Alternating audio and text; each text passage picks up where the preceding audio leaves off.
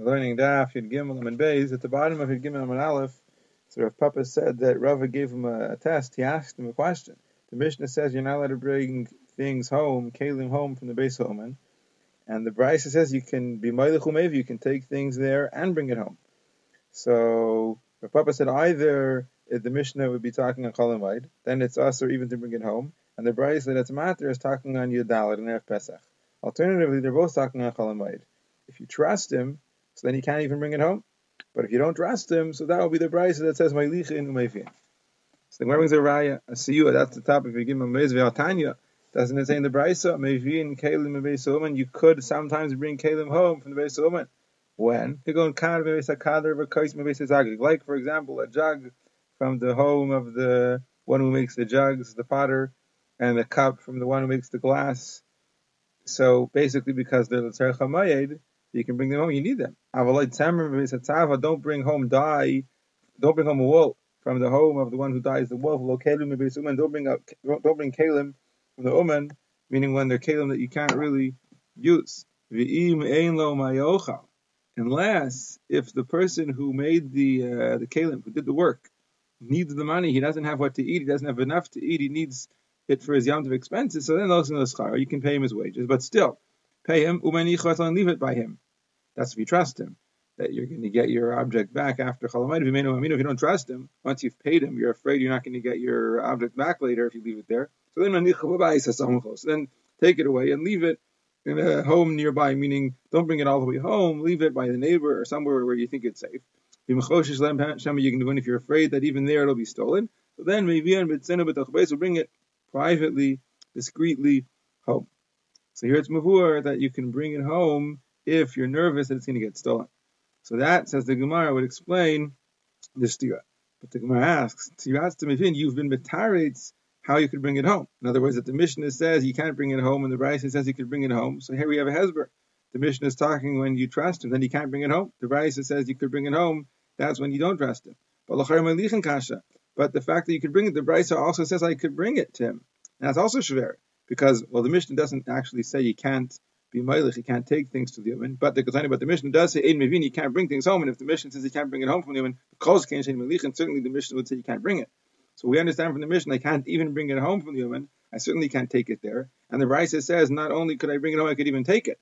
So we've explained why I could bring it home because I don't trust him. But why could I take it? So better, literally, means whiter, meaning it's better like we said the first tarts, that uh, that the bride that says it's mutter to be maybe is talking on Yadalad. Yeah, on Yadalad you can be meilech, you can be maybe, and on Cholamai that's the Mishnah. You can't do anything. Says the Mishnah,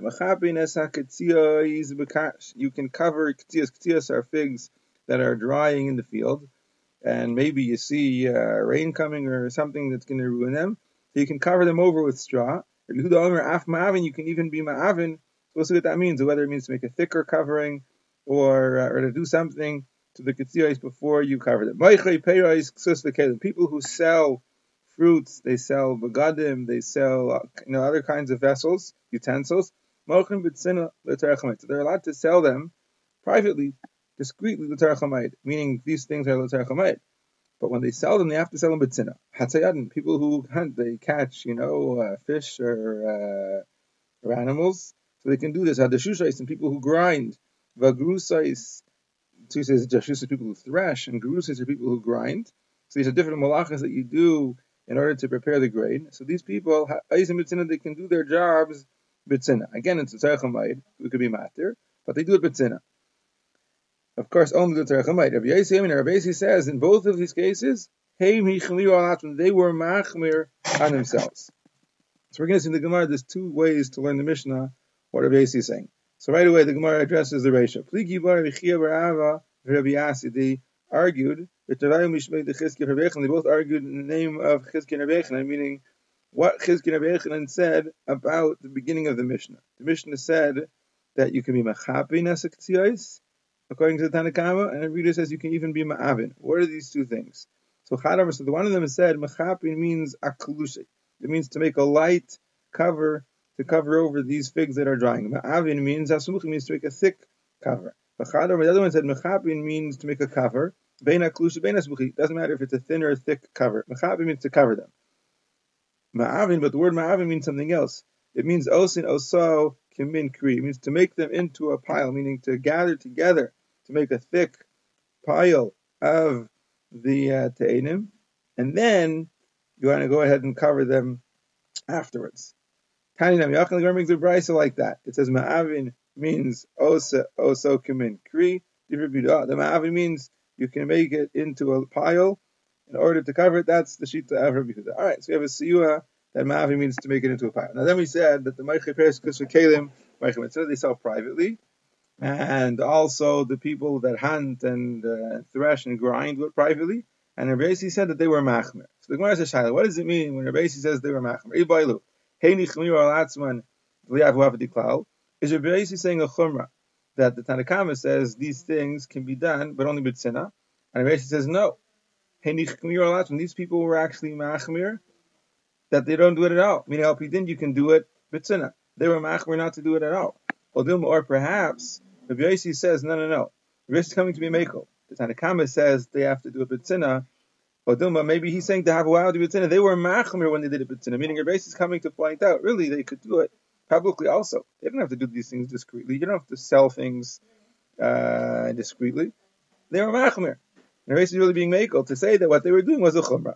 So that's the shaila. Is basically saying a chumrah that they were machmer not to do it all together, more than the Tanakhama said, or he was coming to say that that which the Tanakhama said to do it b'tzina was a chumrah, but really they didn't even need that. So the Gemara brings a tashma. Meiche peres ksus v'kelim, people that sell these things, meichim b'tzina l'tzarachamai. They sell them discreetly l'tzarachamai. Beis Yaimer, he says the Tagari Tiveria, the merchants of Tiveria, heinichmiu al atzman, they were machmer themselves, so you meichin kolik, or not to sell it all. Tzadichayis v'ayfais v'dagim. People who catch, right? Chayis, ayfais, animals, uh, birds, fish, whatever. Tzadim mitzina. They can only do their catching bitzina privately. He says no. Tzadi ako. Hey nichmiyu when they were even more machmi on themselves. Shlei hu tzadin kolik not to catch anything at all. The shushi is people who thresh or grind up grains. Chilka means to cut into two targis, and tisni will see to cut it into three or to four parts. They can do this discreetly, the Zerach And Rabbi Yisrael, he says, no, again, the Shushay Tzipari, the people in Tzipari that did this, hey, nichmiru al atzman, they were machmer themselves, shleihu daishin galik, or not to do it at all.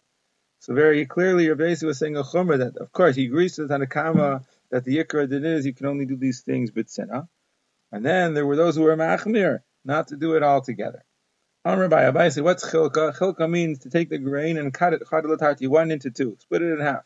And then whenever they would do those grains, they would make food out of it, but the chilka meant to divide it into two. Targis means chadalatas, one grain, you cut it into three pieces. Tisni means to take chada, one grain, larba, cut it into four pieces. So that's what we said, that Alpidin you can do it betzina, and some were machmir not to do it at all. Yasser Rav Dimi Amar, when Rav Dimi came from Eretz he said that chilka is kunta. Kunta means like a grain of spelt.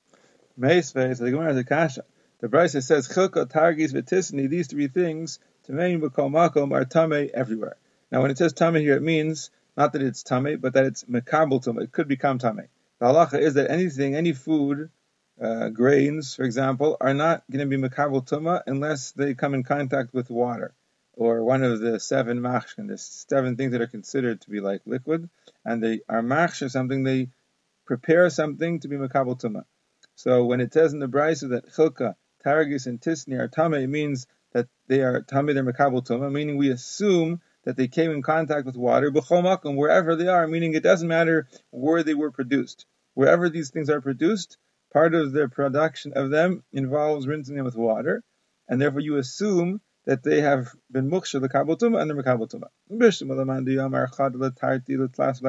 So according to the Bishlam, according to the Shita, that chilka means cutting it into one, one into two, and targis means cutting it into three, and tisni means cutting it into four. That's why these three things are tummy wherever they are because the iskasha they were muksher. In other words, in order to get them to this point, you first have to soak them before you cut them into one or two or two or three or four pieces. That's part of the process. El mandiyamar kunta, but according to the mandiyamar that it's a grain of spelt, amai tmein b'chomakim. Why are they tummy? Haloi iskasher. They were not muksher. Why do you assume that a grain, a whole grain of spelt, was rinsed, and why do you assume that it's there from a kabul tuma? So it's a raya that uh, chilka can't mean kunta. So Gemara says no, the miklafan. It means a grain of spelt that's peeled. The klipa is off. In order to get the klipa off, the peel off, you have to soak it first, and therefore it's also assumed to be uh, that it's muksher to be you have the shar lubamai? Because if not that you soaked it in water, well, you have a miklafa. You couldn't have peeled it. Okay. Why is it called chilka? So why do you say that a grain of spelt that's peeled is called chilka? Before we said it's a grain of it's a grain that's split in half. So chilka means that you know it's split, it's divided. But now that it's according to the shita, it's a grain of spelt. Why is it called uh, chilka? The shakal chilka because the chilka or the the covering, the chaluk, the the peel was removed and now it's smooth. I thought it meant that the chaluk, like uh, the the garment, was removed. Rashi says, or the Mafarish says that it means it's now smooth, meaning you remove the cover to the point that now it's smooth. All right, Mesa the has a kasha from a brisa. It says in the brisa, in a dagan." If a person makes a netter that he's not going to eat any dagan, dagan is grain. So simply, you'd say grain is, uh, you know, uh, the five grains. He's aser av b'pulamitri. He's even aser to eat a certain kind of, uh, of a pea, of a bean, dry pulamitri. Umutter balach, but he's allowed to eat the one that's lach. So in other words, the one that's dry is considered a grain, and the one that's wet is not considered a grain. The reason why we can call them dagan is because dagan means when you make like a pile of something. So really, anything that you pile up together, anything you uh, you gather together in the production of it is considered a dagan. Something that's idgan, that's collected together. And apparently, the difference between a, a dry and a wet pool hamitzri is whether they would do this. Uh, this process of digun of piling up together. He's allowed to eat ares, and even those aris is rice, that's not considered a grain, and he's also allowed to have chilka targis and tisni. So now, according to the Shita, that chilka targis and tisni means cutting one piece of grain, right? Cutting it into two or into three or into four. Shaper. So it's very good why that's not included in the netter. Why is it not included in the netter? The nafkulu mitar dagan because it's it's left the status, the halacha of dagan, meaning a grain refers to a whole grain. When you take it and cut it into bits and pieces, that's not considered dagan anymore. The word dagan refers to whole grains. Good. According to the Mandiyamar, that it's kunta, that it's a grain of spelt, peeled. That's a good grain. That's a whole grain. The fact that you took off the peel doesn't mean it's not called dagan. So why would we say that chilka is not included in uh, in the netter of dagan? So the Gemara says kasha. That's taka good kasha. It's very schwer to say that uh, chilka is kunta and it wouldn't be included in netter. Rav Huna, the brings a meiser. Huna shar no krupai. So he allowed the people that sell spices lemezel to go lizivune kirachar to sell the way they normally sell b'shukah in the shuk in the marketplace. Meaning, the Mishnah said they're not allowed to sell peiros, ksus, v'kelim unless you do it betzina discreetly. And yet Rav Huna allowed the people to sell the basamim in the streets, mamish, in the marketplace. Why? Ezev Kana asked Akasha. He even asked the kasha from a different place. I guess he could have asked in the Mishnah, but he asked from a It says chanus psucha the stav. If the store opens up into stav, meaning if the sometimes the store opens mamish into the street, sometimes it opens into a sitting area, so it's semi-enclosed, so it's a little bit private. If the store opens into a stav into a sitting area, so then you can be poseach no kedarko. Then you can open and close the store and chalamoid normally.